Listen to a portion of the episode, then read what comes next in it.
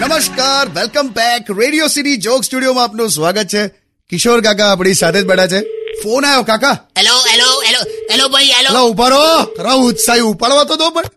hello hello કિશોર કાકાજી આ પિંકેશ નો આવ્યો જો સાતસો ને અઢાર વાર મેં તમને કીધું કે પિંકેશ નહીં આ પિનાકીન બોલું છું આ પિંકેશ તો કેવું લાગે હું જપાન બસ કઈ નહીં યાર બહુ વખત થયો મેં કોઈ વાત થઈ તો ફોન કરું એમ હું કરે છે બસ જો સૂતો છું આરામ એકદમ એકચ્યુઅલી શું થયું હમણાં મને છે ને પેલો પગાર મળેલો તો મેં અમે બધા ભાઈબંધો ભેગા થયા ને તો આ પાર્ટી વાટી કરી નાખી બધો પગાર ઉડાઈ દીધો તો મારી વાઈફ ખરી ને પિંકી હા હાલે Ah, ને ફોન હાલે એટલે એનું શું કામ છે એટલે મારી વાત તો પૂરી થવા દો હા બોલ બોલ આ તો બે ઘડી પેલું થોડુંક જુવાન થવાય એમ બસ કઈ આ બોલ બોલ શું છે આ એટલે છે ને મેં બધો પગાર આ બધો ઉડાઈ દીધો ને તો પિંકી બરાબર અકળાઈ મને કે હવે તમે જોજો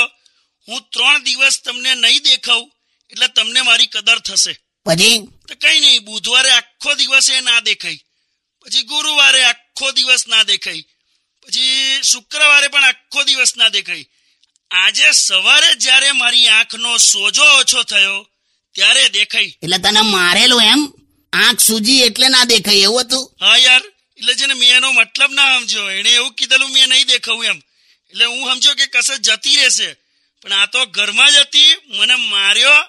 આંખનો સોજો હતો એટલે નથી દેખાતી એમ ટૂંકમાં સ્ત્રીઓની સામાન્ય વાત પણ બહુ ડીપ મિનિંગ વાળી હોય એમ માર ખાઈને સમજ્યો તું યસ ચલો છોડો ને યાર મૂકું મેં હવે મારે છે ને બરફ લગાડવાનો ટાઈમ થયો આ મૂકી દે મૂકી દે only on Radio